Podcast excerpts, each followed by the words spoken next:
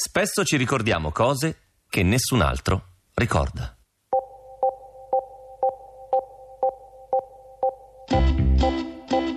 uno o due anni dopo ci siamo trasferiti e quindi facendo gli scatoloni e mettendo da parte anche gli altri reperti che avevamo se ne sono accorti tutti, però a quel punto la colpa è ricaduta nella confusione del trasloco, era comunque un oggetto piccolo e... Quella volta scorsi tra le pietre una stella di metallo, di quelle poste sulle divise dei militari. Era scurita dal tempo, doveva essere stata sepolta lì per più di 80 anni.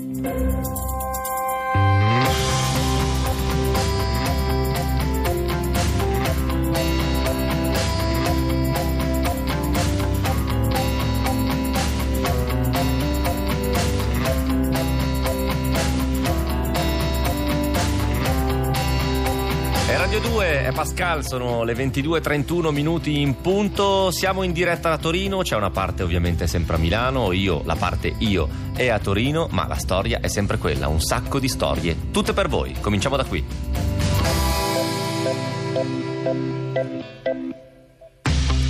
Il massiccio del Monte Rosa è il massiccio più esteso di tutte le Alpi ed è il secondo monte per altezza in Italia, dopo il Monte Bianco. L'uomo inizia il tentativo di scalarlo per la prima volta intorno alla metà del 1700, ma il primo uomo che raggiunge la vetta è un prete, è un prete di montagna, il parroco di Alagna per l'esattezza, si chiama Giovanni Gnifetti. Lo fa nel 1842, riesce a raggiungere la cosiddetta punta del segnale, da allora poi diventata punta Gnifetti. Ecco, questa e altre storie legate ai ghiacciai del mondo potrebbero perdersi insieme allo scioglimento dei ghiacci dovuti al riscaldamento del pianeta. Per questo motivo, eh, in questi giorni, il CNR e l'Università Ca' Foscari di Venezia sono partiti per una missione che si intitola Ice Memory. È una sfida contro il tempo per salvare gli archivi climatici minacciati dal global warming, estraendo e portando poi in Antartide delle carote di ghiaccio da ogni ghiacciaio. Sono partiti dai 4200 metri del ghiacciaio del Gran Combina al confine tra Svizzera e Italia e poi passeranno proprio al Monte Rosa per arrivare alla Marmolada, al Montasio e al Calderone per evitare che un giorno ci si dimentichi della presenza dei ghiacciai su quelle cime. La puntata di stasera si intitola Nessuno se lo ricordava. Raccontiamo di una stella di guerra e di un braccio rotto di cui nessuno in famiglia aveva memoria. Benvenuti a Pascal.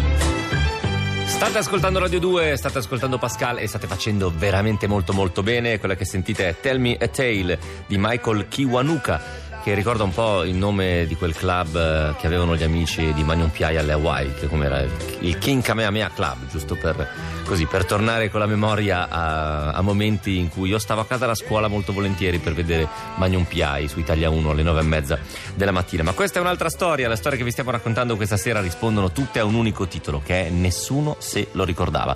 Pascal funziona così, prende delle storie, prende la storia in particolar modo dell'ascoltatore che decide quel giorno di scriverla e di mandarcela. Quel giorno di solito è molto molto prima di quando lo mettiamo in onda perché la filiera è piuttosto lunga. Noi ci facciamo una puntata, ci mettiamo insieme delle altre storie e le mettiamo eh, sotto un unico ombrello che è quello del titolo che appunto è quello che vi ho appena detto. Nessuno se lo ricordava, si intitola la puntata di questa sera di Pascal che è straordinariamente in onda grazie anche ai tecnici di Torino, in parte dalla sede RAI di Torino, dalla splendida e storica sede RAI di Torino e in parte invece da Corso Sempione 27 come sempre accade dove Pascal nasce nasce e vive quotidianamente. Proprio perché si chiama così questa puntata, cioè si intitola Nessuno se lo ricordava, eh, mi è tornato a, agli occhi una notizia di qualche giorno fa, che in realtà era una notizia di una settimana prima, di questo signore toscano che ha finto di perdere la memoria ehm, ed era in Scozia, mi pare. Quando succedono queste cose, avendo fatto un programma in cui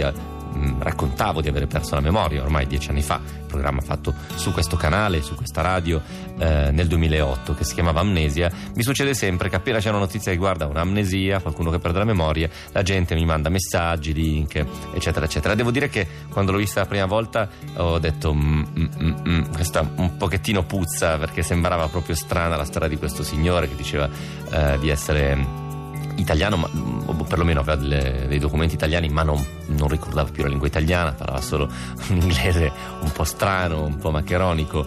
E, insomma, non ci è voluto molto perché venisse fuori che questo signore di Laiatico in realtà è un signore italiano che fa l'imprenditore e che ha dichiarato ho finto di, ehm, di perdere la memoria per dimostrare alla famiglia come sono importante e che è un metodo fantastico questo, no? Cioè di solito quando vai tipo da un analista o da un amico ti dice sai cosa devi fare? Visto che loro non si rendono conto di quanto sei importante, fingi di perdere la memoria e vattene lontano perché lui dice anche tra l'altro volevo spiare la situazione da lontano, volevo spiare come se la cavavano a casa, a parte che non si capisce come facesse da Scozia a spiare la famiglia a casa, Vabbè, ma questo è un altro discorso. E poi il pezzo straordinario di questa storia è che ai medici avrebbe anche detto che si sentiva oppresso dalla suocera, cioè sembra è tutto pronto per un film, direi. Cioè, è una commedia all'italiana prontissima. Non raccontiamo storie come queste a Pascal questa sera, ne raccontiamo altre, anche se il tema di fatto è quello lì. Cioè, nessuno se lo ricordava. Cominciamo da una storia che ci ha mandato Claudia, è una storia che riguarda un oggetto, un oggetto che viene ritrovato eh, un, sotto delle pietre eh, nelle montagne. Sapete che nelle montagne italiane, in particolar modo in alcune montagne, quelle al confine, la montagna del Carso, insomma, si trovano ancora dei reperti di quella che è stata una delle guerre più sanguinose della nostra storia eh, o della storia in generale di questo, di questo, pianeta, per cui si trovano eh, caschetti, elmetti, resti di armi, resti di bombe, c'è della gente che lo fa un po' di mestiere, un po' per hobby, di andare a cercarle. Lei semplicemente un giorno la trova e la sua storia parte da qui. Nessuno se lo ricordava? Pascal, questa è la storia di Claudia. State con noi.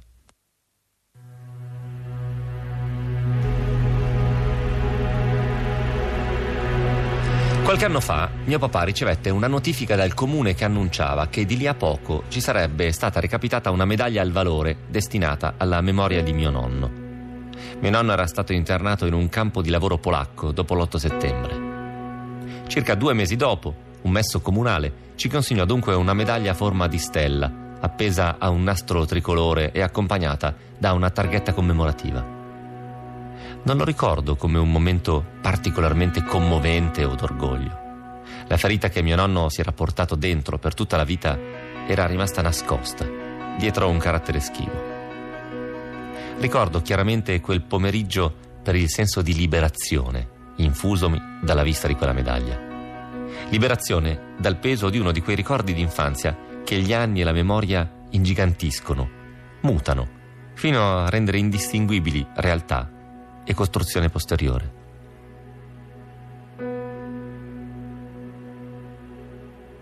arrivato postumo perché mio nonno è mancato nel 2002, è successo per un passaparola, diciamo, qualcuno del paese insomma, si è ricordato del nominativo di mio nonno e appunto poi hanno deciso appunto quindi di dare questo riconoscimento. Più che la medaglia in sé era significativa la storia di mio nonno. Io il mare da bambina l'ho sempre visto poco. Uno dei pilastri su cui si reggeva la mia infanzia erano le due settimane di vacanze in montagna che arrivavano più sicure del Natale, ogni inizio d'agosto. Il luogo nello specifico erano le Dolomiti dell'Alto Adige. Capitava dunque spesso che durante le escursioni che occupavano le intere giornate ci trovassimo a camminare lungo i sentieri che prima che da noi erano stati percorsi dalla Grande Guerra e a volte quando si dava il caso, mio papà coinvolgeva me e mio fratello nella ricerca di reperti della guerra, per lo più schegge di bomba o di mortaio. Più ancora che nella soddisfazione del ritrovamento in sé, per me il valore di quei momenti stava nella competizione che silenziosamente instauravo con i miei compagni. Un giorno, al ritorno da un'escursione, ci trovammo a dover discendere un ghiaione. Scendere un ghiaione significa fare brevi passi, quasi dei saltelli in direzione diagonale e alternata, lasciandosi via via franare giù un poco alla volta. Quella volta, dunque, mentre giocavo con i sassi smossi della mia discesa, scorsi tra le pietre una stella di metallo, di quelle poste sulle divise dei militari. Era scurita dal tempo, ma a parte questo non presentava nessun segno che tradisse il fatto che doveva essere stata sepolta lì per più di 80 anni. Il giorno seguente sarebbe stato il compleanno di mio papà e gliela regalai senza pensarci.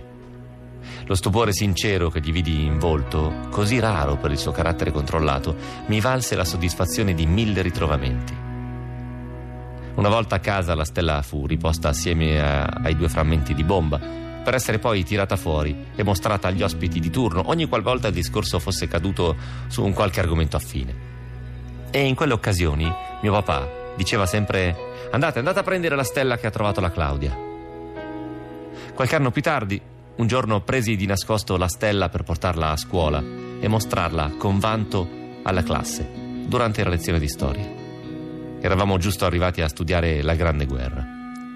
Inutile a dirsi, il mio mezzo furto fu punito con lo smarrimento della rifurtiva. Di lì a poco cambiamo casa e la colpa della scomparsa della stella ricade sul trasloco.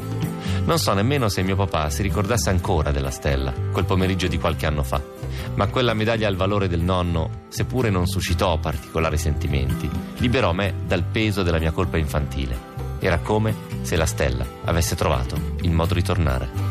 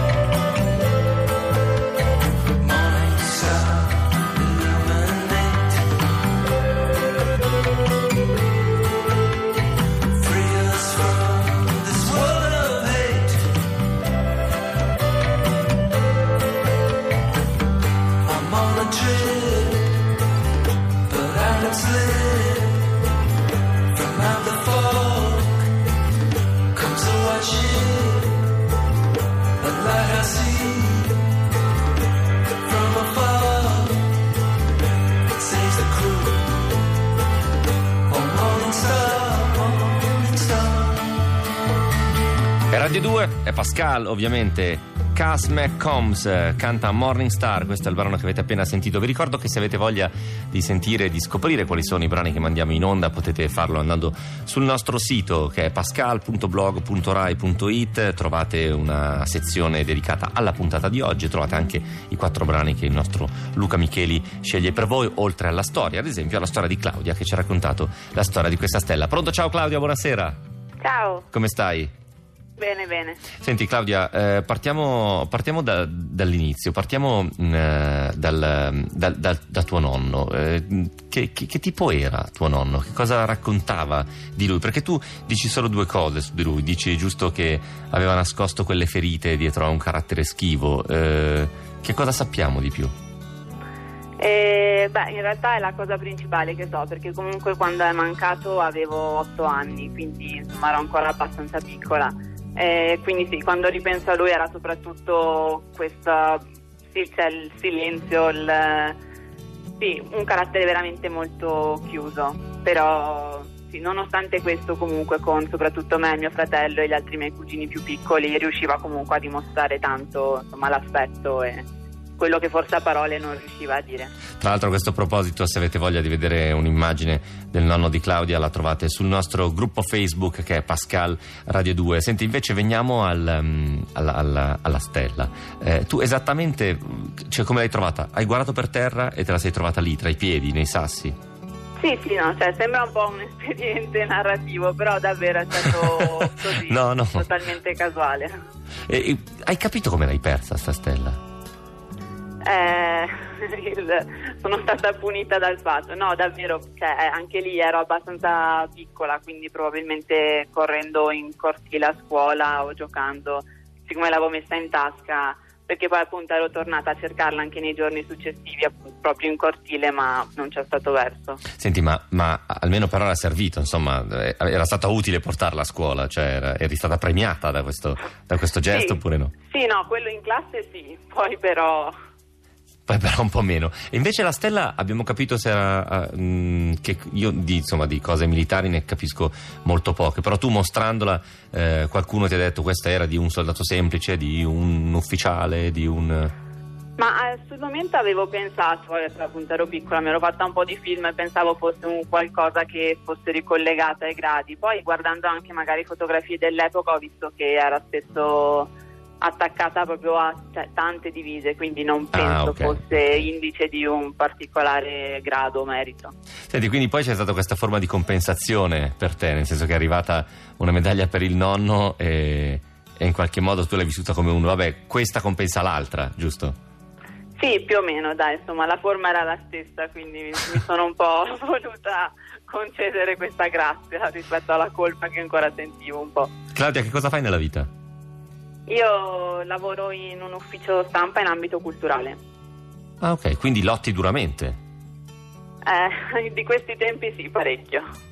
Mi, mi dici senza fare nomi e cognomi, però tipo che cosa hai lavorato, a che cosa hai lavorato oggi? Una mostra, un libro, un film? Oggi per eh, una fiera del libro per ragazzi italiana. Ok, che andrà fortissimo. Speriamo.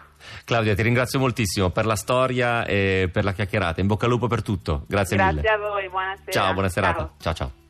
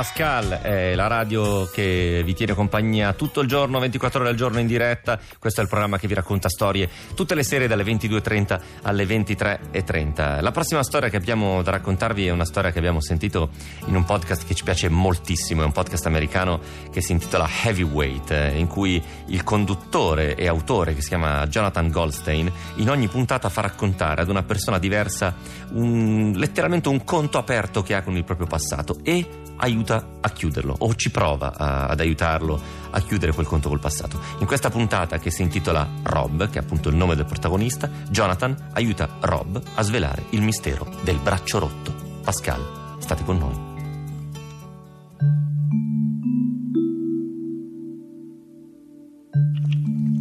Rob, il protagonista di questa storia, si chiama Robert William Cordry. È un attore di 47 anni con una certa fama negli Stati Uniti. Ha fatto film e serie tv e probabilmente l'abbiamo incontrato su uno schermo nella nostra vita. La storia che Jonathan vuole raccontare su Rob parte da un episodio che accade a sua figlia. Un giorno di un paio di mesi fa, la figlia adolescente di Rob, che si chiama Sloan, in vacanza, durante un campo scout, inciampa nel ceppo di una pianta tagliata, cade e si rompe un braccio. Non è nulla di preoccupante, al massimo è solo fastidioso per via dell'ingessatura che dovrà portare per un mese. Quando Rob viene a saperlo, le dice che a lui, da ragazzino, era successa la stessa identica cosa. Si era rotto un braccio proprio inciampando in un ceppo. I due ridono della cosa e tutto si chiude lì. Qualche giorno dopo, però, Rob, ad un pranzo di famiglia, racconta l'episodio.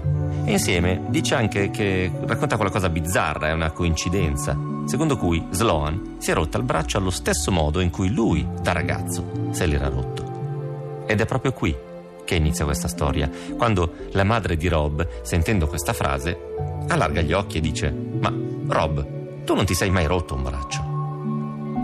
Rob è stupito dal fatto che la madre non si ricordi di quel suo braccio rotto, ma non si allarma.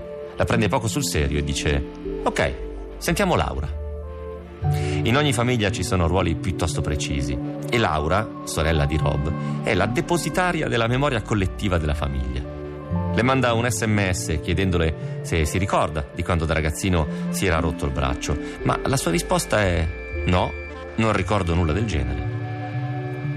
In questo momento ci troviamo nella cucina della casa dei genitori di Rob e di Laura.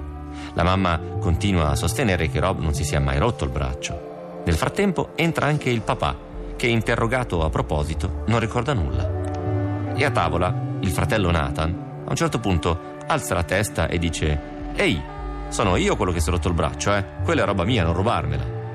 E scoppia a ridere. Ed è vero, Nathan, il fratello, si era rotto il braccio.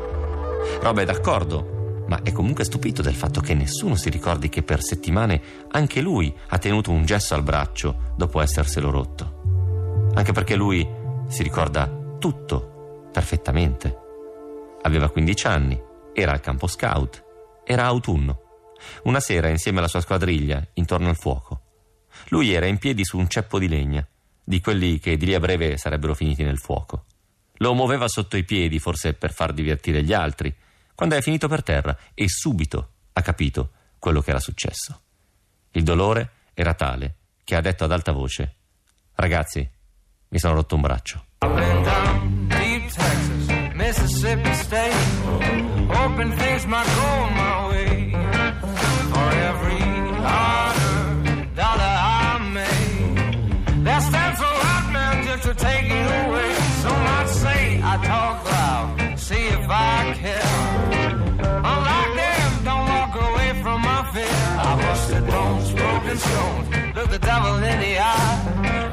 Hope gonna break this chain. Oh yeah, the devil's gonna make me a free man. The devil's gonna set me free. The devil's gonna make me a free man. The devil's gonna set me free.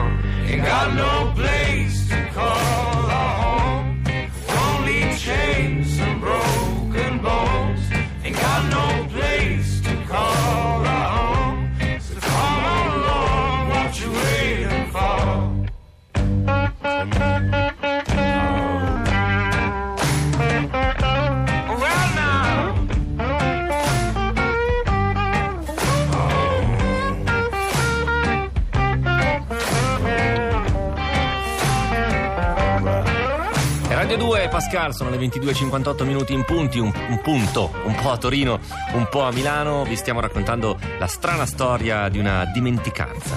Un'intera famiglia si dimentica di un episodio piuttosto importante avvenuto nella vita di uno dei loro figli. Rob da ragazzino si è rotto un braccio e oggi, a distanza di 30 anni, né i genitori né i fratelli lo ricordano. E lui inizia a pensare che la sua mente si stia inventando tutto. Pascal, la storia continua così.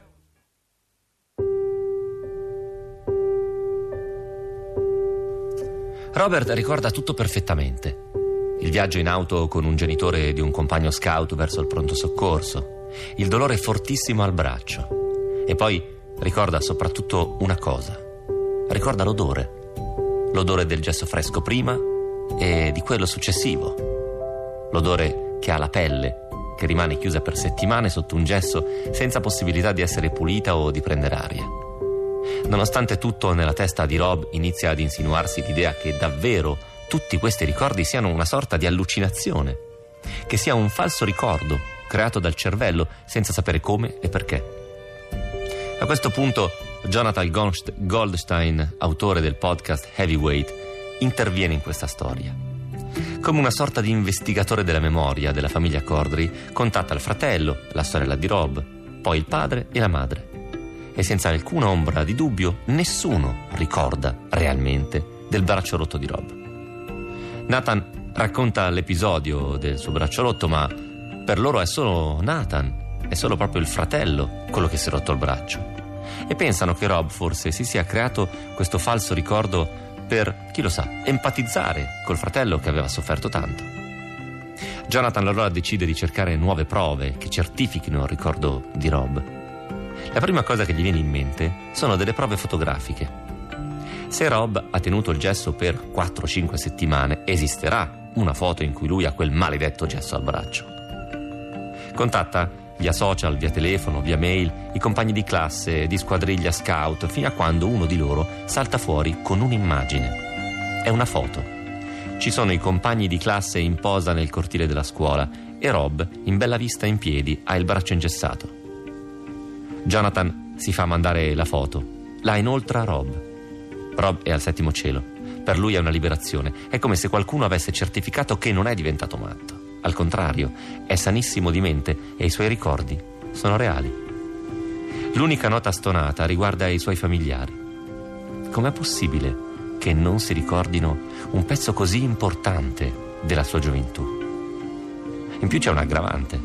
Quando a ciascuno di loro viene inoltrata quella foto, nessuno è ancora realmente convinto della realtà. La mamma avanza il dubbio che forse si tratta di una fasciatura e non di un gesso. Forse il braccio era solo distorto e non rotto.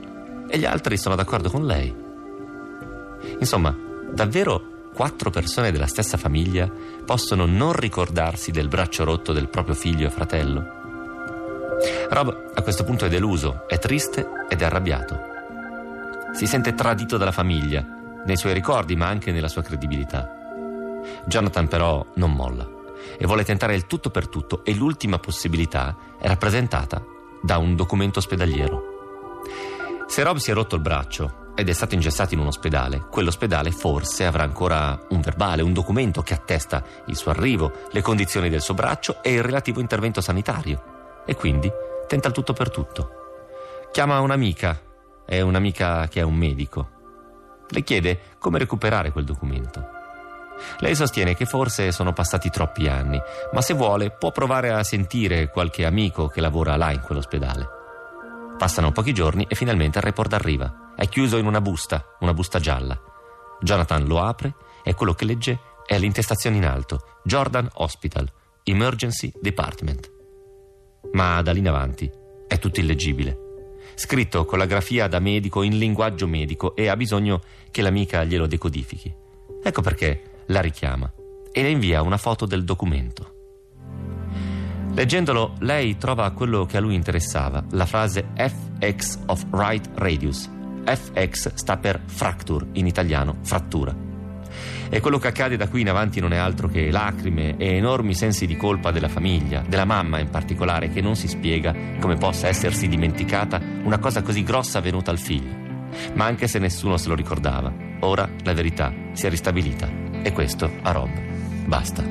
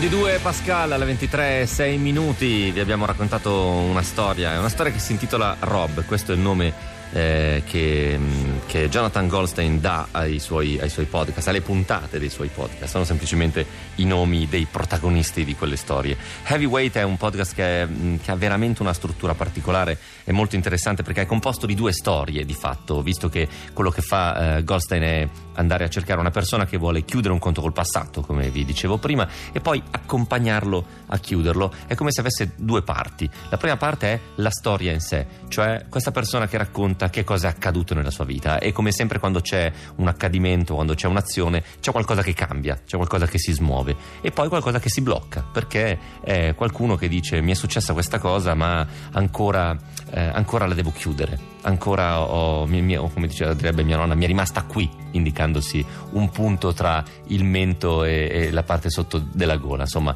non ha chiuso un conto col passato e a quel punto lui lo aiuta, comincia a fare telefonate, è una vera e propria pratica investigativa la sua, eh, tutta registrata, quindi è tutta racca- raccontata nel suo podcast. ehm, quindi chiama le persone, chiama le persone coinvolte, le cerca, le incontra e gli dice: Ciao, mi chiamo Jonathan, eh, sono amico di Tizio, Caio, di Rob. Vorrei. Te la ricordi quella storia? Ti ricordi quando da ragazzi è successa questa cosa? Ti ricordi quella volta in cui lui ha detto quella cosa e tu te ne sei andata o non sei più fatto vivo? Perché? Cos'è successo? Hai voglia di rincontrare questa persona e poi li rimetti insieme. E quello che nasce è proprio questo: è un podcast, è una storia che è composta da un pre e da un durante, cioè da cosa è successo prima e cosa facciamo succedere adesso, in questo momento. Credo l'anno scorso avessimo raccontato una storia ehm, sempre presa da Heavyweight che raccontava di un tizio che da ragazzo voleva, aveva grandi speranze per il futuro, aveva grandi ambizioni, voleva fare il cinema, voleva fare il regista e poi diceva sì, faccio il videomaker, però faccio piccoli commercial, faccio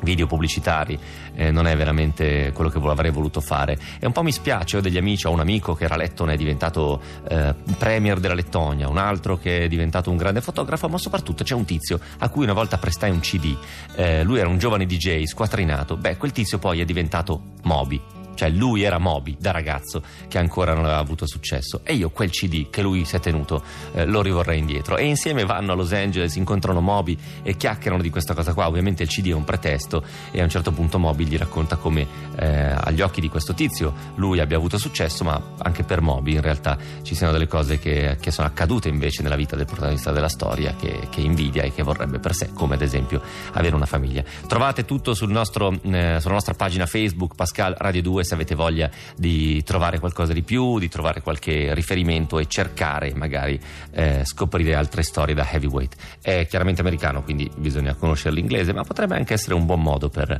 per scoprirlo. Tra pochissimo torniamo, torniamo con delle altre storie. Queste sono delle storie che ci arrivano in un modo nuovo che abbiamo istituito da quest'anno, sono storie che arrivano tramite messaggi WhatsApp. Rimanete lì, tra un po' arrivano. Pascal, state con noi.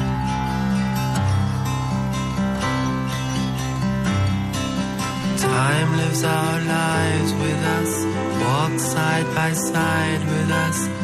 Time is so far from us, but time is among us. Time is ahead of us, above and below us, is standing beside us and looking down on us. When we were young and our bodies were strong, we thought we'd sail into sunsets when our time came along. Now that we're nearing the end of the line, time has changed, time will heal, time will mend and conceal. In the end, everything will be fine.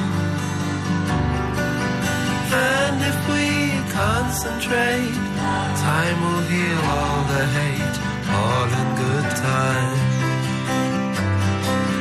We go on drifting on, dreaming dreams, telling lies, generally wasting our time. Suddenly it's too late, time has come and can't wait, there's no more time.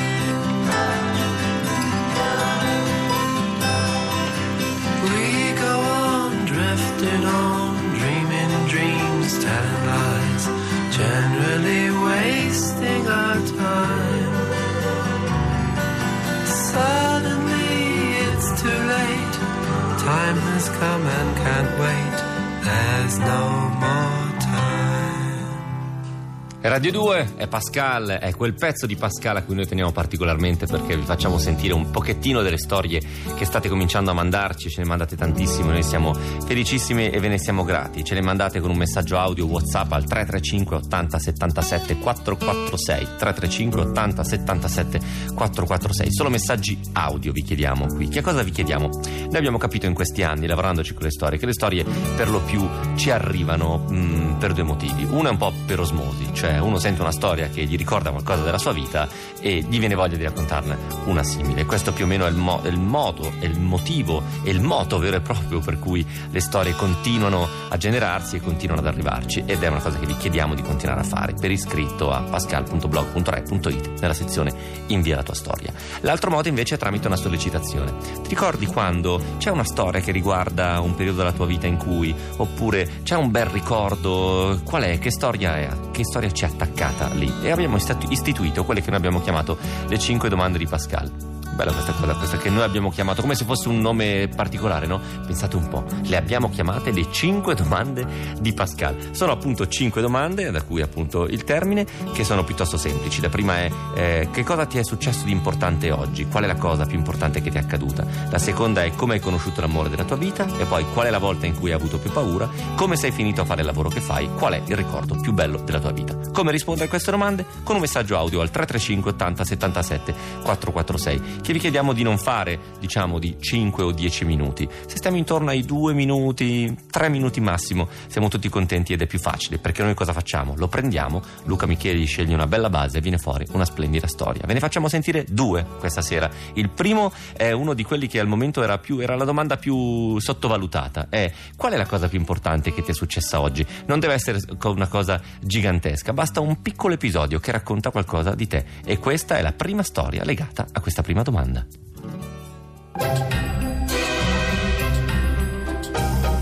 La cosa più importante che mi è successa oggi è che ero al supermercato, dovevo pagare 2,17 euro e io lo sapevo già perché avevo fatto i conti prima.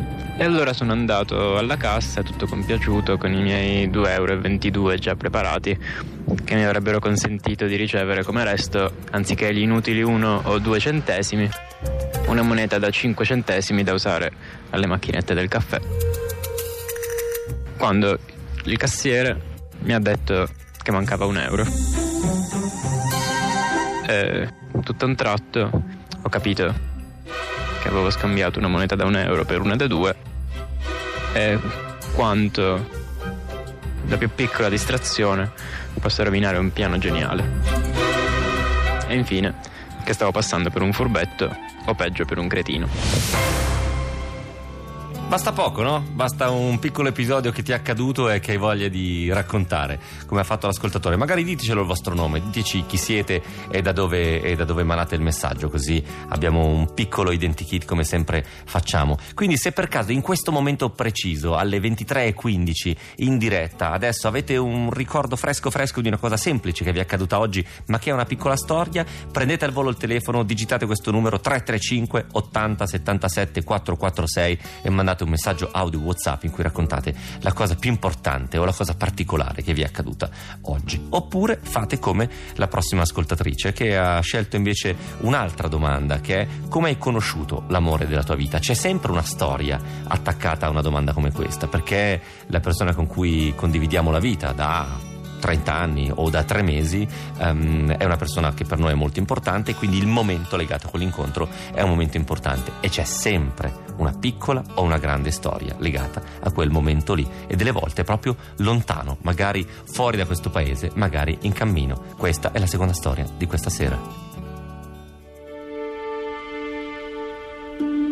Ci siamo conosciuti sul cammino di Santiago mentre camminavamo verso Siviglia e io avevo appena espresso il desiderio al telefono con una mia amica di divertirmi, di, di avere un viaggio così leggero. E dopo pochi metri, uscita da un cespuglio dopo aver fatto pausa pipì, ho dato letteralmente una facciata dentro questo allampanato uomo che camminava sul sentiero, il quale camminava con i jeans. Io ho detto, ma questo è strano, non è un pellegrino, mi sembra un po' parecchio bizzarro. E anziché fermarsi come mi sarei aspettata a chiacchierare, visto che eravamo praticamente, probabilmente sarà stato solo anche lui come me, camminavo da sola tutto il giorno, lui passa e mi dice buon cammino e se ne va. E così è stato il nostro incontro. La cosa interessante è che, indovinate come si chiama? Si chiama Pascal.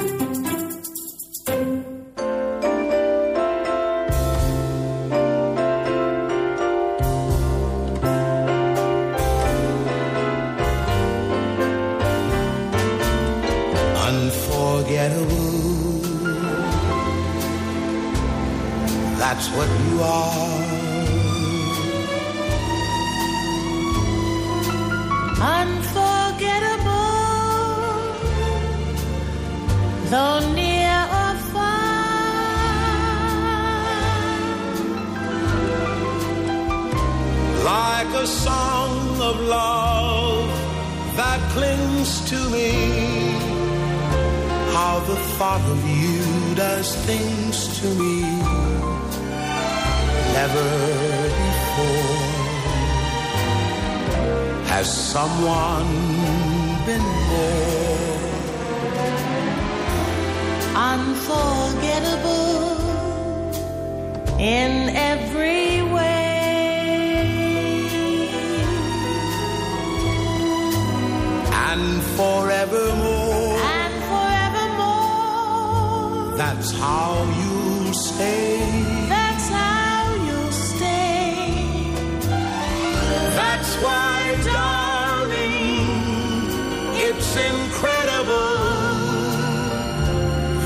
someone so unforgettable Thinks that I am unforgettable too.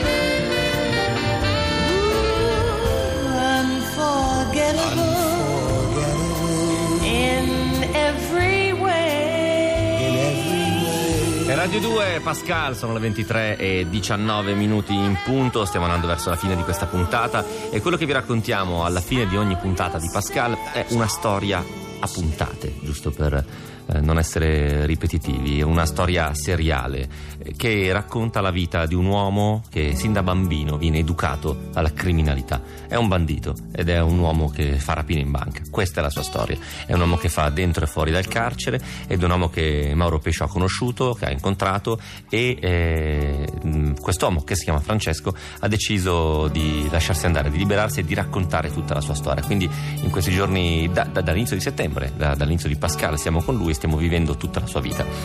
Ogni puntata ha un titolo, ogni puntata di un'educazione criminale che trovate tra l'altro in podcast in eh, blocchi separati rispetto al resto della puntata di Pascal. Se volete ascoltarvi solo un'educazione criminale, magari avete perso, perso dei pezzi di puntate e le puntate di Pascal potete recuperarvele quando volete e invece le puntate di un'educazione criminale volete, volete avercela in fila, andate sul nostro sito pascal.blog.rai.it, c'è una sezione che si chiama un'educazione criminale e lì ci trovate tutto. Vi dicevo, questa, mh, questa, eh, questo racconto seriale, eh, in ogni, in ogni episodio c'è un titolo.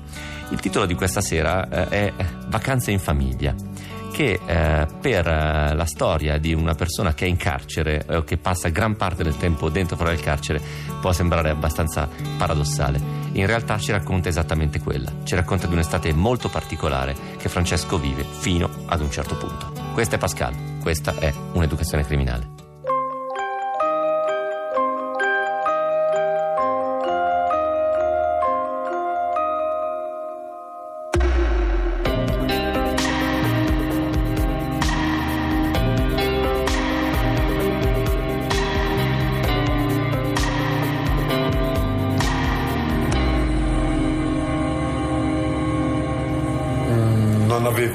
Voluto fare una latitanza di quelle che ti vai a nascondere perché dicevo alla fine anche se mi arrestano non faccio rapine per il momento, voglio farmi un mese di vacanze, due mesi. La casa dove stiamo a Giardini Naxos non è intestata a me, né a lei. È una casa di amici. Decido di fermarmi là, con mia moglie e mio figlio, come una famiglia normale. Voglio passare la prima estate al mare con mio figlio, godermi il tempo con lui per un mese o due. Dunque arriva anche mia moglie a Giardini Naxos. Si ferma anche lei e ci facciamo questa vacanza tutti e tre insieme. Se mi avessero trovato al massimo mi avrebbero dato qualche mese in più. Male che vada, penso mi faccio i quattro mesi che mancano, poi qualche altro mese per l'evasione. Mi faccio sei mesi di galera e sono fuori di nuovo. Sei mesi non sono niente, penso. Come se sei mesi di vita non valessero nulla. La vita aveva questo valore ridicolo per me. Decido che eventualmente avrei iniziato una vera latitanza alla fine del periodo estivo, quando, nel caso non mi avessero trovato prima, avrei ricominciato a lavorare. Intanto, in quella casa mi sento al sicuro. Nessuno sa che sono lì. Ma una mattina sono sulla sdraio, in spiaggia, e sento una voce che pronuncia il mio nome. Io faccio finta di niente, ma mi si drizzano i peli sulla schiena. La voce ripete il mio nome e nel frattempo si avvicina. Sento la presenza di qualcuno alle mie spalle. Mi volto, sempre da sdraiato. Mi alzo gli occhiali da sole e domando: Cosa c'è? Chi sta cercando, scusi? Questo mi fa: Dai, lo so che sei tu. Non mi riconosci? Guarda che sta sbagliando persona, dico io. Ma no, aveva ragione lui. In verità lo riconosco. Era uno della DIA che viveva lì nel mio quartiere. Prendo tempo continuando a fare finta di non sapere chi sia. Intanto mi guardo intorno per cercare rapidamente una via di fuga. Ma sono al mare. Da una parte c'è il mare e dall'altra, dalla parte del lido, c'è tutto uno spiegamento di forze di polizia. Mi portano al carcere di Catania in costume infradito e in una settimana mi rispediscono al carcere di Matera, quello da cui sono evaso. Arrivato a Matera, tutti ce l'hanno con me. Dopo la mia evasione, la direzione ha chiuso tutti i permessi per tre mesi e i detenuti vedono in me l'unico responsabile. Il direttore fa apposta a rimandarmi in quella sezione. Potrebbe spedirmi nel penale dove nessuno è mai andato in permesso, invece mi manda proprio nella sezione dove fino a tre mesi prima si andava in permesso. A uno a uno, tutti i detenuti pretendono delle spiegazioni, ma io di spiegazioni non ne voglio dare a nessuno. Io poi ero sempre convinto della mia idea, e- ma anche oggi, eh, che se uno vuole scappare scappa. È stato un periodo difficile. Forse hanno anche ragione, ma io me ne sbatto. Devo stare molto attento. Ho paura che mi facciano un agguato. Mi tutelo, mi fabbrico un coltello con il fondo di una bomboletta del gas e lo porto sempre con me. Vado in doccia con le lame. Se qualcuno mi insulta, io rispondo all'insulto e allora parte la rissa. Mi faccio i quattro mesi che mi mancavano, più sei mesi per l'evasione, più un altro anno per un altro mandato di cattura. Tutto in questo clima. Ma quell'estate al mare con mio figlio è stata bellissima.